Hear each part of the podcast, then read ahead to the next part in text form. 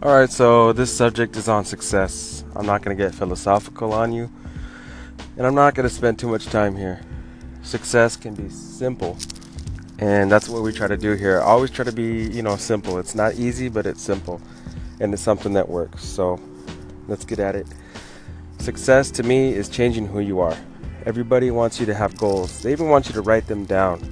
You know, you start with your broker, you start with yourself. You know, you watch a lot of motivational videos, and they tell you write your goals down and speak it into the universe.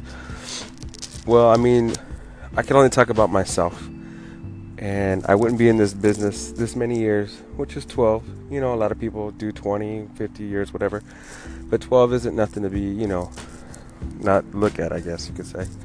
So I'm to tell you what works for me. Um, you want to set monthly goals, yearly goals, weekly goals, all that stuff, and write it down, and then speak it into the universe. I say throw all that out the window. You make a weekly goal, and then your ultimate goal is to change yourself, not to do you know one hundred thousand dollars in sales this year. You know, you don't know if you could hit that or not, and it's a number that's just out there, and you just picked it because whatever like I said, I'm not going to get philosophical, but I know that if you change who you are, there's no limit to what you can do. If you want to change to a consistent um, exerciser and a consistent person that diets and eats right, you're going to have a great body. You don't know how much you're going to weigh. You don't know how much you know your muscles are going to grow. You just know that you're going to be in the best shape of your life because you're consistent at doing that one thing or two things that's going to help you out. So, it's the same thing with real estate. I say change who you are. Don't try to hit a goal, a certain amount of money, or a certain amount a month. Yeah, I mentioned that I have a goal of 10 deals a month. But once I hit that, I don't know when, and I don't know when I'm going to pass it up or when I'm going to get close. I'm not really concerned about that. And I know I don't speak it into the universe.